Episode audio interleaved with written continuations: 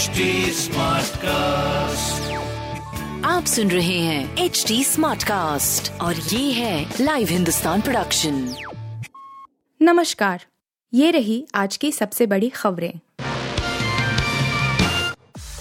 आज चंद्र ग्रहण भारत में कब शुरू होगा? जाने सूतक काल। चंद्र ग्रहण को एक विशेष खगोलीय घटना माना जाता है। वहाँ चंद्रमा को मन का कारक मानते हुए इसके व्यापक प्रभाव की बात ज्योतिषविद कहते हैं।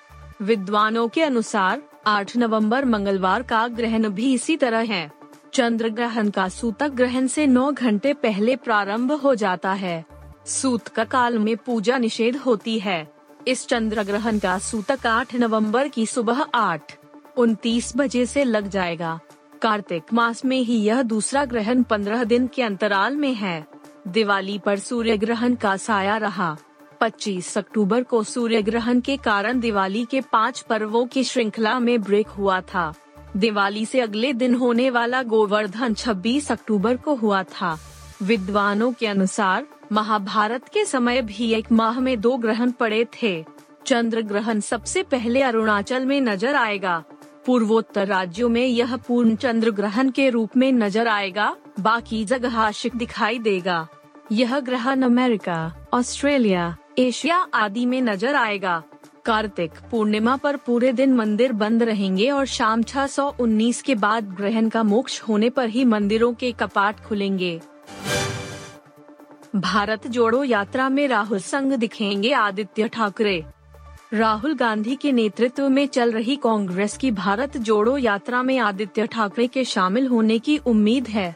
उद्धव ठाकरे के गुट वाली शिवसेना उद्धव बाला साहेब ठाकरे के एक नेता ने यह जानकारी दी। कांग्रेस की भारत जोड़ो यात्रा के सोमवार रात को महाराष्ट्र में प्रवेश किया। शिवसेना नेता सचिन अहीर ने कहा कि आदित्य ठाकरे मराठवाड़ा क्षेत्र का दौरा कर रहे हैं और कांग्रेस की यह यात्रा भी इसी क्षेत्र से होकर गुजरेगी। सचिन अहीर ने कहा कि आदित्य ठाकरे के भारत जोड़ो यात्रा में शामिल होने की संभावना से इनकार नहीं किया जा सकता है। इस संबंध में पार्टी प्रमुख उद्धव ठाकरे से चर्चा करने के बाद ही फैसला लिया जाएगा।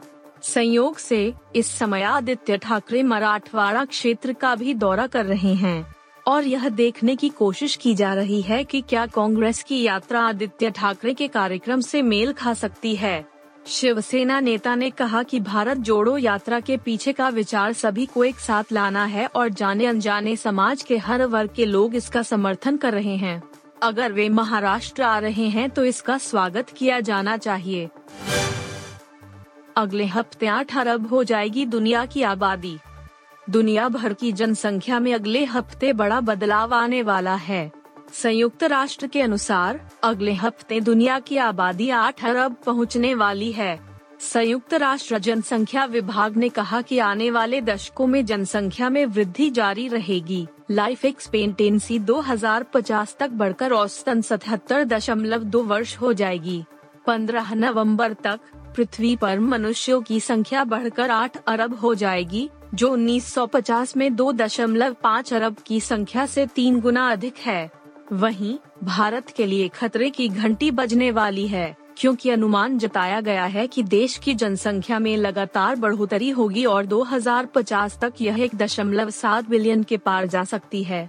संयुक्त राष्ट्र की भविष्यवाणी है कि दुनिया की आबादी 2030 में लगभग आठ दशमलव पाँच बिलियन 2050 में नौ दशमलव सात बिलियन और 2080 के दशक में लगभग दस दशमलव चार बिलियन तक बढ़ती रहेगी। संयुक्त राष्ट्र जनसंख्या कोष की रेचल स्नो ने कहा, जनसंख्या वृद्धि दर 1960 के दशक की शुरुआत में चरम पर पहुँचने के बाद 2020 में नाटकीय रूप से घटकर एक प्रतिशत से नीचे आ गई है। प्रजनन दर में निरंतर गिरावट के कारण यह आंकड़ा संभावित रूप से 2050 तक लगभग शून्य दशमलव पाँच प्रतिशत तक गिर सकता है। नए कप्तान के साथ उतरेगी कैंगरू टीम। ऑस्ट्रेलिया की टीम टी वर्ल्ड कप 2022 से बाहर हो चुकी है, क्योंकि टीम सेमीफाइनल के लिए क्वालिफाई नहीं कर पाई है। मौजूदा चैंपियन टीम ऑस्ट्रेलिया के लिए ये बड़ी शर्मनाक बात रही है, क्योंकि ये टूर्नामेंट कैंगरू टीम की मेजबानी में ही खेला जा रहा है।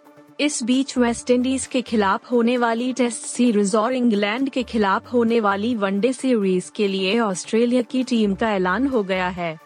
ऑस्ट्रेलिया की टेस्ट टीम में हैरान करने वाला नाम मार्कस हैरिस का है, जो लंबे समय के बाद वापसी कर रहे हैं। उनको वेस्ट इंडीज के खिलाफ घरेलू सरजमी पर खेली जाने वाली टेस्ट सीरीज़ के लिए टीम में चुना गया है। आईसीसी वर्ल्ड टेस्ट चैंपियनशिप के लिहाज से ये मुकाबला काफ़ी अहम है। हालाँकि कैंगरू टीम अभी भी दूसरे नंबर पर है। मार्कस हैरिस इस साल की शुरुआत से टेस्ट क्रिकेट नहीं खेले हैं लेकिन माना जा रहा है कि वे वेस्ट इंडीज के खिलाफ डेविड वार्नर के साथ ओपन करते नज़र आ सकते हैं। इस टीम में तेरह वही खिलाड़ी हैं, जो पिछले साल के अंत में और इस साल की शुरुआत में एशेज सीरीज़ में नज़र आए थे। कांग्रेस भारत जोड़ो यात्रा के ट्विटर अकाउंट्स किए जाएँ block. K G music case में कोर्ट बेंगलुरु की एक कोर्ट ने कांग्रेस पार्टी और भारत जोड़ो यात्रा के ट्विटर अकाउंट्स को अस्थायी रूप से ब्लॉक करने का निर्देश दिया है। कॉपीराइट उल्लंघन को लेकर K G F chapter two apostrophe fame Marty music ने शिकायत दर्ज करवाई थी, जिसके बाद कोर्ट ने यह आदेश दिया। दरअसल कांग्रेस ने भारत जोड़ो यात्रा से संबंधित एक वीडियो तैयार किया था। म्यूज़िक लेबल का दावा है कि उनकी फ़िल्म के गानों का इस वीडियो के लिए इस्तेमाल किया गया है, जबकि राइट्स उनके पास हैं। बेंगलुरु की एक कमर्शियल कोर्ट ने सोमवार को निर्देश दिया कि भारतीय राष्ट्रीय कांग्रेस और उसके आंदोलन भारत जोड़ो यात्रा के ट्विटर हैंडल को अस्थायी रूप से ब्लॉक किया जाए कोर्ट ने फैसला सुनाया कि अगर साउंड रिकॉर्ड्स के अवैध इस्तेमाल को प्रोत्साहित किया गया तो इससे म्यूज़िक लेबल को नुकसान होगा और बड़े पैमाने पर पायरेसी को बढ़ावा मिलेगा आप सुन रहे थे हिंदुस्तान का डेली न्यूज़ रैप, जो एच टी स्मार्ट कास्ट की एक बीटा संस्करण का हिस्सा है। आप हमें फेसबुक ट्विटर और इंस्टाग्राम पे एट एच टी या podcasts@hindustantimes.com पर ईमेल के द्वारा सुझाव दे सकते हैं। आप सुन रहे हैं एच डी स्मार्ट कास्ट और ये था live Hindustan production smart cast